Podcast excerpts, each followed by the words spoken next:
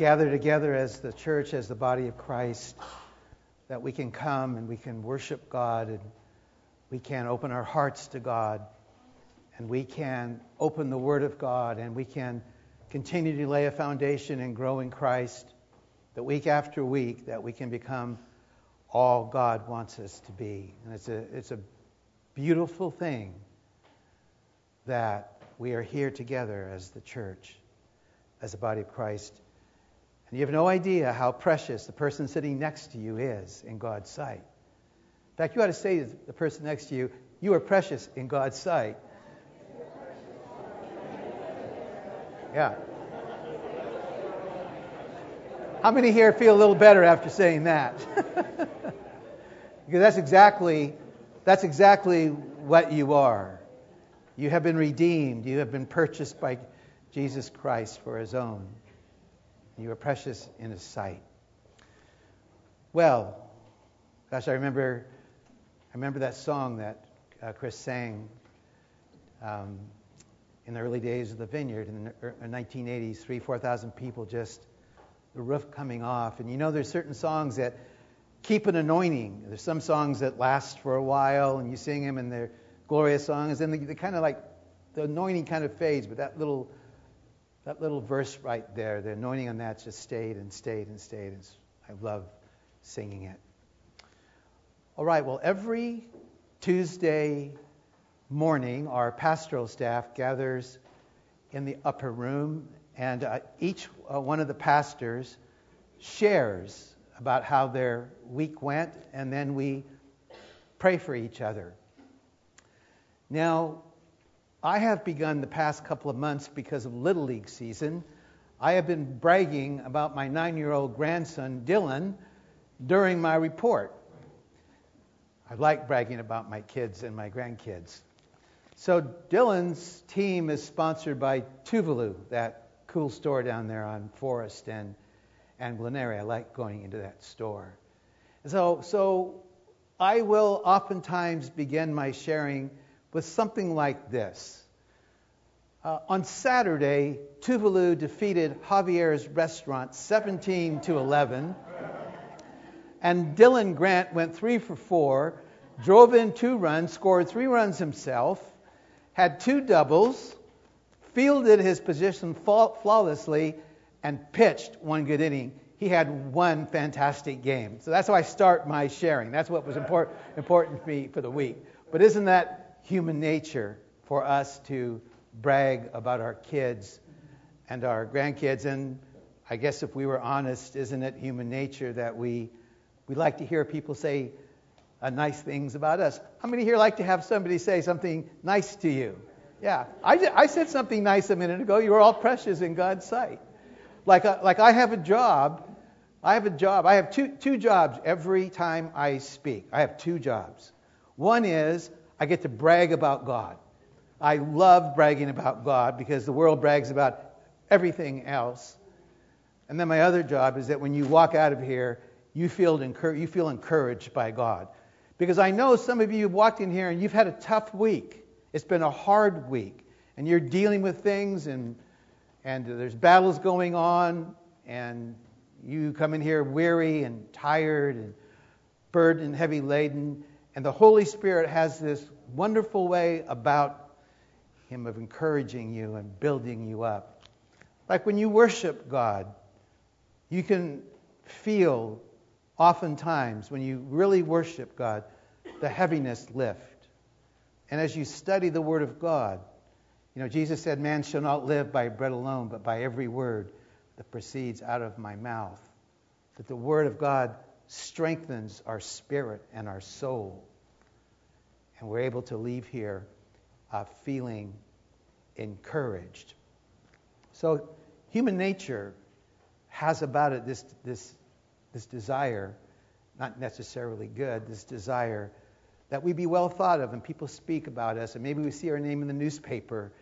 And I was watching the NBA playoffs this past few days, and and the need to be recognized during the game was pretty evident. You know, when somebody makes a good play, you know, they pound their chest real hard, or they tell the crowd to cheer some more, you know, because they love the uh, adulation. And I'm the first to admit, I'm the first to admit that I, I like I like people to like me. I like people to say good things about me, and and uh, that's that's uh, something that I think all of us enjoy. Now we've been studying the Gospel of Luke for uh, eight and a half chapters.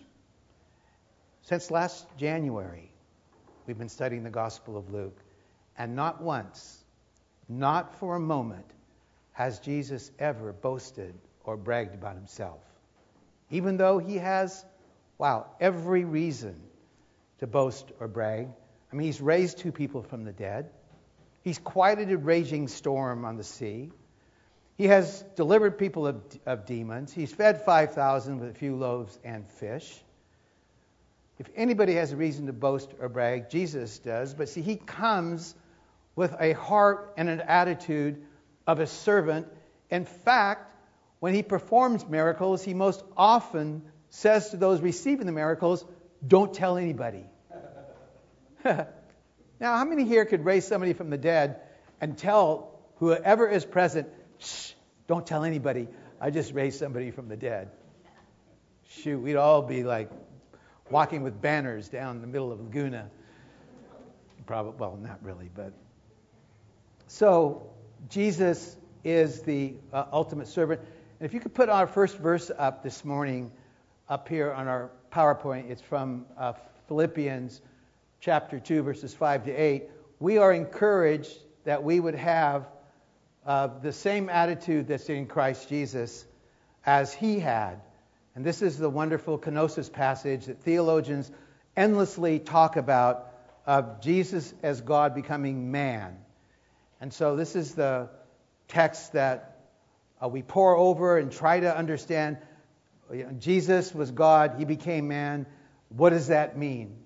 So Philippians says, Have this attitude which was in Christ Jesus, who, though he always existed as God and was equal with God, did not cling to his position nor his glory, but emptied himself, becoming a man and taking the form of a bondservant. Further, he humbled himself, becoming obedient to death, uh, even death on a cross. So, this was the attitude Jesus carried coming to the earth as a servant. He didn't come to be served, he came to serve. But this morning, for the very first time, we are going to have a glimpse, kind of a peek into the glory that Jesus had upon him before he left heaven and came to earth. And our passage today from Luke chapter 9 is the passage on the transfiguration of Jesus uh, being uh, changed for a few moments into the glory that he experienced before he left heaven and came to the earth. A metamorphosis uh, took place in him for a few minutes. Um, let me say, all you're welcome to take pictures of the. I have a lot of PowerPoint today, but all of the PowerPoint will be on our website if you want to look into the notes uh, further. The glory of the Transfiguration, Luke 9, 28 to 36, is our passage today, and I've gleaned a couple of things from Matthew 17, which has the exact same story. And what we're speaking about this morning is the glory, the doxa, the glory of God. We're, we're going to peer into the glory of God. We want to understand the glory of God. We want to know what the glory of God is because that glory is for us also. So here's our text the glory of the transfiguration. Jesus shines like the sun. This is really some beautiful language, by the way, that's uh, here in our passage. Uh, chapter 9, verses 28 to 36 in the Gospel of Luke. Then, about eight days later, Jesus went up a mountain to pray, taking with him Peter, James, and John. And as he was praying, he was transfigured, and his face shone like the sun, and his clothing became dazzling white, like the brilliance of lightning. And suddenly, two men, Moses and Elijah, who were likewise appearing in splendor and glory, were conversing with him about his coming death, which was to take place in Jerusalem. Now, Peter, James, and John had fallen asleep. It's almost embarrassing uh, to read that sentence right there. But as they woke, they beheld the glory and majesty of Jesus, Moses, and Elijah. And as Moses and Elijah were about to depart, Peter blurted out, Master, it is good for us to be here. Let us make three tabernacles one for you, one for Moses, and one for Elijah. And this is the most embarrassing part of the entire New Testament. The Holy Spirit points out that Peter didn't really know what he was saying at all. oh dear. And while Peter was speaking, a cloud overshadowed them, and as the cloud descended and enveloped them, they were seized with terror. And then came a voice out of the cloud saying, This is my son, my chosen one. Listen to him. And I put in parentheses the word listen in the Greek literally means to yield also and to obey. And when the voice faded, Jesus stood there alone. And the three disciples were silent and would tell no one what they had seen. All right, uh, Robbie, if you could go back to the first section, thank you. Um, let's look a little closer at this passage. Jesus went up to a mountain to pray. Like stunning words. And I don't think it's enough for me to say that Jesus found prayer important. And I don't think it's enough to say that Jesus prayed all the time. And I don't think it's enough to say, well, because Jesus prayed, how much more do you and I need to pray? But Jesus is experiencing a, des- a positive desperation in prayer. He understands, like no one understands, what prayer can do. Did you know, do you know, that when you pray, the possibilities are endless that God can do in your life? They are endless. And that prayer, and Jesus knew this, is what deeply connected him to his Father. And that when you pray, what we read in this passage takes place, often takes place. God speaks to you as the Father spoke to Jesus. The glory of God can be revealed. I have had the glory of God revealed as I have been praying before God and seeking His face. God's glory has come. And when God's glory comes, you are never the same again. When the presence of the Lord comes in a tangible, real way, you are never, ever the same again. And that's what prayer can do for you. Prayer is the place where God can change the world. Prayer is the place where God can change your life. Prayer is the place where God can change your kids. Prayer is the place where God can change your church. Prayer is the place where God can change the city. Prayer is the place where God can completely redirect your life. Prayer is the place of finding God on a heart level. Jesus prayed all the time because he was in a foreign place, this earth, a place that was rebellious to God and had gone its own way, in a world in which we also live in the same kind of culture, a world that has turned its back on God in so many different ways. And Jesus knew the way he was going to get through was to keep pressing into God. And I want to I want to encourage you this morning, those of you who are tired, who are weary. I want to encourage those of you this morning who are fighting to stay in there with God. I want to encourage those of you who are feeling a little hopeless and that your prayers have not been answered. Don't give up. Don't give up. Come before God like Jesus, going up that mountain. Maybe you could find a place Maybe your mountain is somewhere where you can just have some time alone with God and you can come before God and enjoy His presence and find God in fresh and new ways.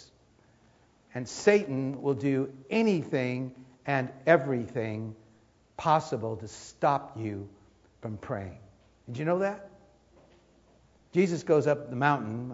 For one thing, he wanted to be more alone than he was at the bottom of the mountain. But do you know that the enemy will do anything and everything to stop you from praying? You want to know why? Because prayer paralyzes the works of the enemy. Prayer stymies what the enemy wants to do in your life. Jesus said the enemy wants to come and kill, steal, and destroy. Wants to rob you. He's after you. He prowls about like a roaring lion, says Peter in his first epistle, chapter 5, verse 8. He prowls about like a roaring lion, seeking whom he may devour. And prayer is what strengthens you. Prayer is what keeps you focused on God. And prayer is what paralyzes, it takes out the schemes and the plans of the enemy to mess you up. How many of you have been messed up by the enemy before?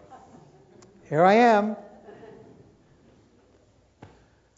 So, big encouragement this morning is for you to pray. And you may say, Well, I don't think God's going to send his glory like he did here, and I don't think God's going to speak to me like he spoke. This is my chosen son, this is my beloved one. But you don't know what God's going to. God's spoken to many of you. You may not have even realized it. God speaks to you. He's interested in a relationship that grows and, and changes. So Jesus is praying, and as he's praying, uh, this metamorphosis takes place. He's changed. The glory of heaven uh, falls upon him. And he, in this beautifully descriptive section here, his face shone like the sun, and his clothing became dazzling white, like the brilliance of lightning. Now, notice, uh, notice the description here that Jesus' face shone like the sun. It wasn't the sun, but it was like the sun. And his clothing became dazzling white, like the brilliance of lightning. Does this passage ring a bell? Does it remind you of any other passage in the New Testament? Where, what, what other passage in the New Testament has a description like this? Revelation chapter 1. In that astonishing uh, bookend book to our New Testament, in Revelation, John sees one standing in glory in the first chapter, and he describes him. If I can have the next uh, PowerPoint here, Revelation chapter 1, John's vision of Jesus. We see somewhat of the same language. His head and hair were like white, like white wool, like snow, and his eyes flashed like a flame of fire, and his feet were like burnished bronze when it had been caused to glow in a furnace. And his voice was like the sound of many waters, and in his right hand were seven stars, and out of his mouth came a sharp two edged sword, and his face was shining like the sun in full power. And when I saw him, I fell at his feet as a dead man. And I think, like, if there's any great need in our church, it's the fear of the Lord, this sense of God's majesty, the sense of God's holiness, the sense of God's glory, that that affects us to the point that we want to walk with God. We want to walk with God because He is so glorious and He is so wonderful. And I'm just going to repeat what I said the last time that I spoke. And that is, you and I have one solitary life to live. We have one life to live. Let us live that life, walking with God in deep reverence. For the one who's described like this, this one who is gloriously brilliant in all his ways, this is the resurrected Christ who has ascended to heaven, and John sees him as one whose eyes flash like a flame of fire, and whose uh, feet have been uh, glowing as if they've been in a furnace. Just astonishing language speaking to us about the wonder of God. So, Robbie, if you can go back now to, yes, right there. So, as Jesus is experiencing this transfiguration, suddenly Moses and Elijah appear with him. And they also are, are coming in that same glory. They appear in splendor and glory. And we see something very interesting. They didn't just come so that the three disciples might have seen them, but they came and actually had a conversation with Jesus. And not only did they have a conversation with Jesus, that we're told they had a conversation with Jesus, but we, we, we have a view of what they were talking about. And we're told that Moses and Elijah, Moses representing the law and Elijah the prophets, they were speaking to him about his coming death, was, which was to take place in Jerusalem. And I think that is so moving and so touching. Jesus goes to pray, and he's starting to struggle right now. Jesus is starting to struggle with the view of the cross now. He just said in Jeff's teaching last week, uh, I'm going to go to Jerusalem and I'm going to be crucified and I'm going to die and I'm going to be raised again. He's starting to feel the pressure of the cross coming. And he's praying, and the Father sends Moses and Elijah. And why do you think the Father sent Moses and Elijah? Because I believe that they encouraged Jesus. They encouraged him. He's feeling like this is, uh, he's starting to understand this thing's like, this is not that far away now. I'm going to I'm going to die on a cross soon. And I'm going to carry the weight of the whole world. And I'm going to, not only that, I'm not only going to just pay, pay for sin, I'm going to become sin. Corinthians says, He who knew no sin became sin for us, that we might become the very righteousness of God. And this is creeping up on Jesus, and the Father sends Moses and Elijah to encourage him. And I want to encourage you uh, this morning that if you see down the road a, a tough place that you're headed for, if you're not, if you're wondering what God is doing, if you're struggling with, with life, call out to God, and He'll send you in His own way a Moses or an Elijah to speak to you, to encourage you. I could just pick out, I could just pick out a, a whole bunch of you. Dale Gear, you've, you've encouraged me so many times like uh, Moses and Elijah encouraged Jesus. I can't tell you. Steve Krantz, the same thing, so many times. Diane, so many times. Jamie, your emails, like, they're so important to me. Linda and Ken, you guys coming on Saturday, I'm encouraged every time you walk through the door. Mark and Sally, you've been like stalwarts in this church. It's totally unbelievable what you have done and all your labor and love. God has brought Greg to our church, and all of you, all of you is but what you do, what we do for each other is just like what Moses and Elijah is, are doing for Jesus.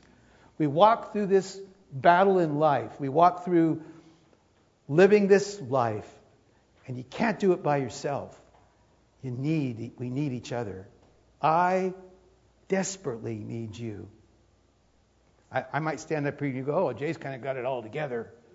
Look, at I'm just trying not to be a Pharisee most of the time.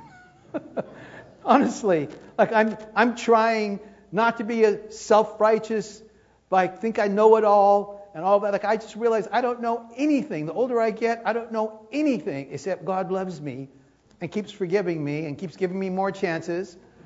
And I keep being able to come up here once in a while and encourage you. So I guess God's not quite done with me yet. But we're here to encourage one another and help one another. And so many of you have helped me you may not have even have known it. Just uh, you sent me a text or an email, or you put a hand on my shoulder, you know, and said you cared. This is what the church is. It's a family of believers, and we we stand with each other. It's what a husband's to do for a wife. It's what a wife to do for a husband. It's what friends do for each other. We stand in the gap. We hold each other's arms up. We tell you, hey, I care. I think this is what I love about Little Church by the Sea. Because well, somebody said during coffee after the first service, I don't see many masks at this church. Hey, you know, church is full of people who wear masks. I've worn masks so many times that you can hardly believe it. But all the masks are, are, are, there's so many masks that are off here, and we're just real and we're just ourselves. We're little church by the sea, full of people who are fighting the good fight and seeking to stay the course and trying to keep the faith. And we're helping each other through all of this. And, and sometimes we just barely feel like we, we're hanging on. Anybody ever experienced that? You just feel like you're just barely hanging on? Huh? Yeah, I was, I, I was feeling like I was barely hanging on last week. And I have to get up here and preach like everything's together. I was barely hanging on. Not that my faith was that weak, but I was just going like, God, it's just like insanity out there. It's just crazy what's going on, what I'm dealing with, the, the like the, the problems. Like every Monday night, I'm praying over people. You know, half hour prayer appointments, three, four, five people come in every Monday night, and just, just tough stuff. We're a church that wants to be here for your tough stuff. I want to help you. Because as we help you, you help us. Yeah, I look at it on your faces, and it's a beautiful thing when I'm seeing how God has grown you. Like we watched the fifth graders. Did you feel like something about the fifth, like the kids? I mean, it felt like family. It's, it's, it is family. These kids growing up here, Toby seeing them when they were in kindergarten and they move across here, and now they're going to be moving into sixth grade. Or it's just, you can hardly believe it, just how fast all these things go. And, and we're here to watch each other and help each other and stand with each other and be there for each other. It's the church. Nothing's more important than love. It's the single most important thing, so far above anything else, you can't believe it, that we love God and we love each other. We find each other, relationships build. We're encouraged in the Word, and we worship God, and God changes us and become more like Jesus. So Moses and Elijah encouraged Jesus. Um, let's go to the to the next text here, verse uh, 32. Uh, Peter, James, and John uh, beheld the glory and majesty of Jesus. So I want to talk about like the theme of this message. The theme of this, I texted Chris last night and said, My theme is the glory of God. My, my dream this morning is that you will catch the wind of the Holy Spirit, that the glory of God would be yours today. What is the glory of God? How would you describe the glory of God? We saw Jesus' face shone like the sun. But I've written a description. Robbie, if you can uh, put up my description of glory. Take this out of all the places where, take this out of all the places where in the Old and New Testament God's glory has shown and showed up. And this is my description of the glory of God. Glory is the indescribable wonder and awe of God. And may I direct your, your gaze to that one word, indescribable. I, I cannot describe to you in the right language, right words, what the glory and wonder of God is and the awesomeness of God. Glory is God's matchless perfection. God is completely perfect. It is God, it's incapable that God would ever make a mistake, ever have an error. God cannot do that. He has matchless perfection. Glory is the majestic splendor of God's very being, his transcendence and his preeminence. Glory is God's magnificence, his excellence, his radiance. God's glory is seen in the brilliance and brightness of the sun, in mighty mountains, in the beauty of animals, in the surging power of the ocean, in the sweeping vastness of the universe. Everywhere there is something beautiful, there is the glory of God. And before I read this last sentence, I just want to quote to you the verse from Isaiah where Isaiah sees heaven and he hears angels crying out one to another, Holy, holy, holy is the Lord God Almighty. The whole earth is full of God's glory. And we see that glory here on earth. And in fact, I'm going to show you some pictures in just a minute. But I want you to understand that the glory of God that we see on this earth pales in comparison with the glory of God in the heavenly realm. All of the glory of this earth is but a drop in the ocean compared to the glory that we are going to be entering into in the very presence of God in the heavenly realm. All of the glory of God. And there's some beauty here on this earth. but it's just a fragment of what we're going to experience in heaven.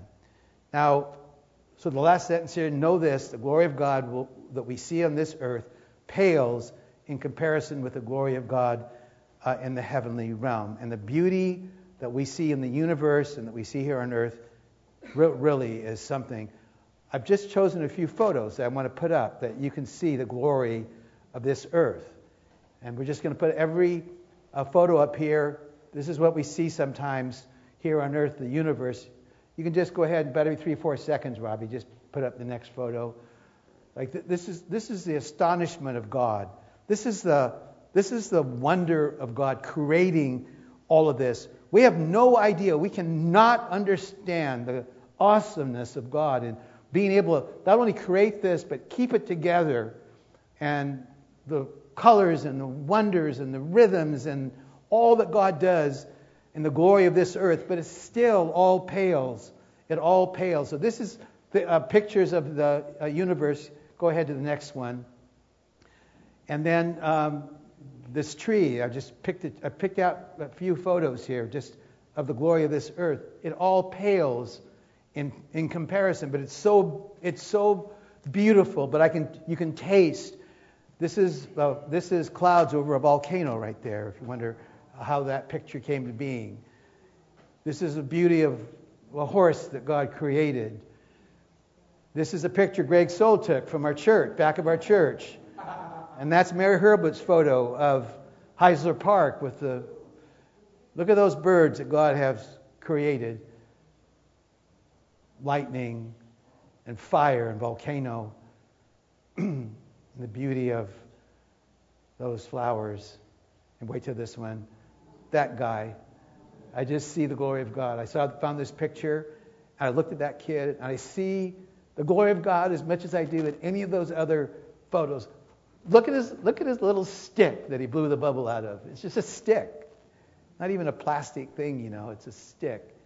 And I see the beauty of God, I see the wonder of God in this little guy. Makes my heart pound. It's why I go overseas and reach out to the poor. It's why Sam's in Mozambique, because of kids like him. They're all over the place. And they're desperate to be loved and cared for. They're everywhere. If you, have eyes to see, you see the glory of God in them. You go to the, where the poor are, and you see the glory of God.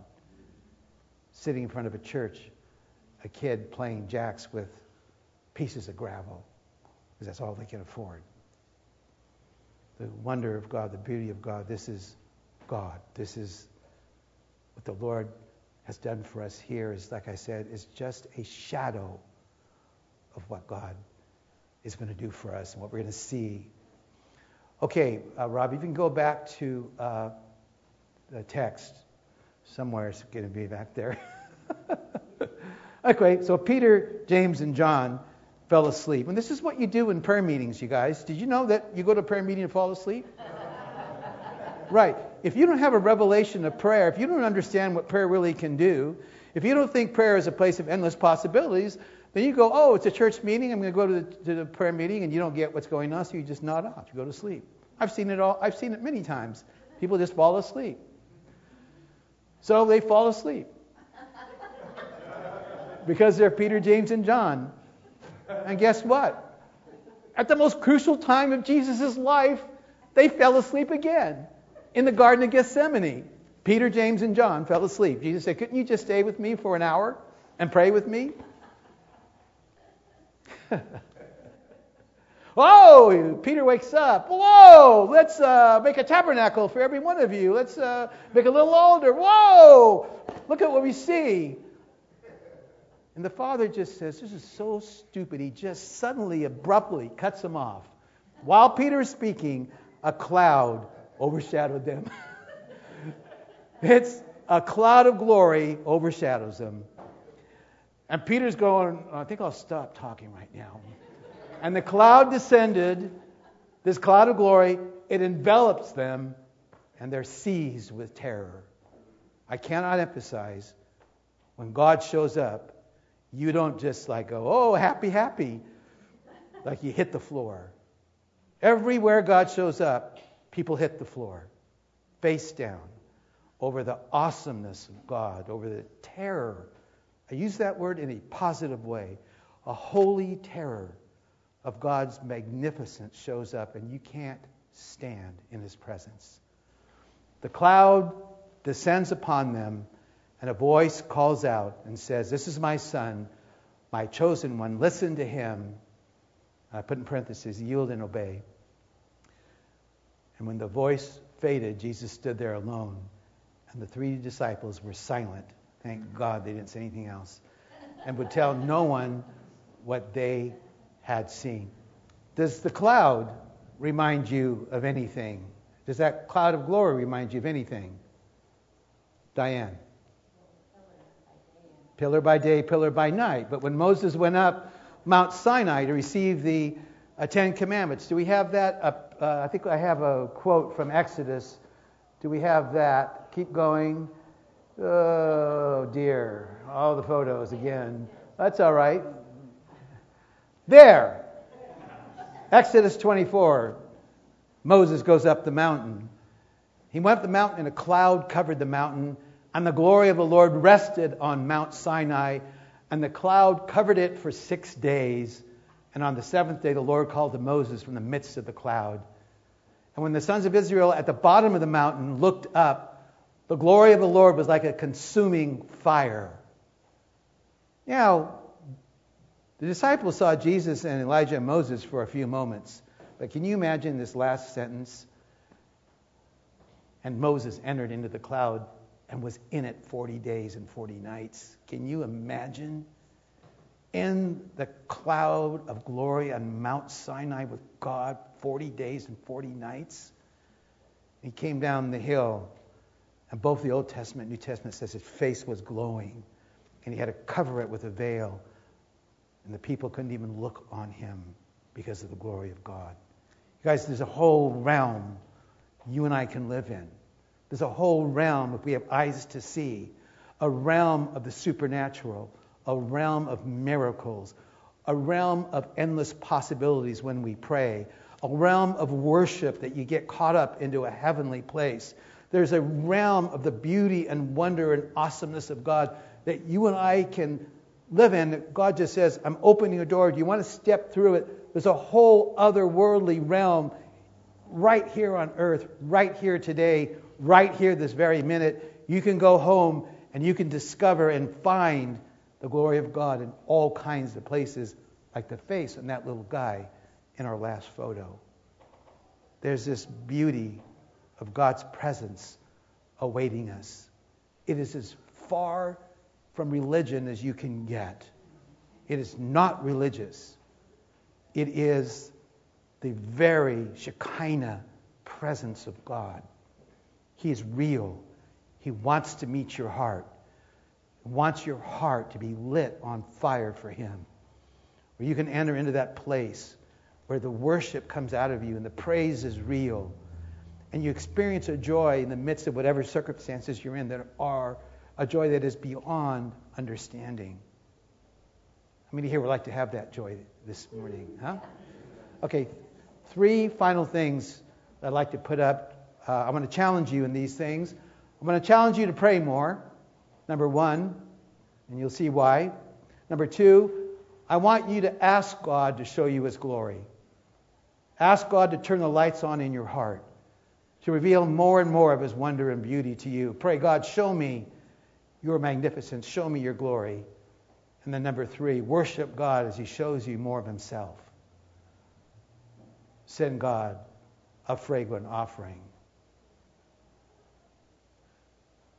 I was saying when I started how much I love to brag about God when I preach. I love to be able to say to you, there's more of Jesus, there's more of God, there's more of His glory, there's more for you. If you're feeling Christianity is boring or your walk with God is tedious, you're missing so much. Like there's a whole door of opportunity for every one of us, including me, to walk through and find wonder of God. Now, after a, a passage like we've just read, I feel like worshiping God. When I talk about God's glory and and share with you what I see in the scripture, I feel like singing. I feel like expressing my heart, my love, and praise to God more than I ever have before. And I pray for a revelation of God, revelation of Christ Jesus to every single one of you. Let's all stand. I'm going to have one last closing prayer. I realize the transfiguration was a transfiguration on a human level into a glorified level, but how many here would like to experience a transfiguration just in yourself today, just in your circumstances, and in who you are, and in your soul and spirit? So I'm going to encourage those of you who would like to encounter God in a fresh and new way, just to hold your hands up, just right in front of you like this, because it it signifies to God you're wide open for what He wants to do. And God, for every one of us here at Little Church by the Sea this morning, I pray, God, that you would come with your presence and your power and your glory. And I pray that you would transform us and you would change us and you would help us, God, get unstuck and to quit walking around the mountain 40 times, God, and to connect with you, God, on a new level, a level, God, in which your presence is very real and viable and tangible in our lives. And God, I pray your glory would come for all of us and would come for this church. And God, we would be flabbergasted by the wonder that we experience as we walk with you.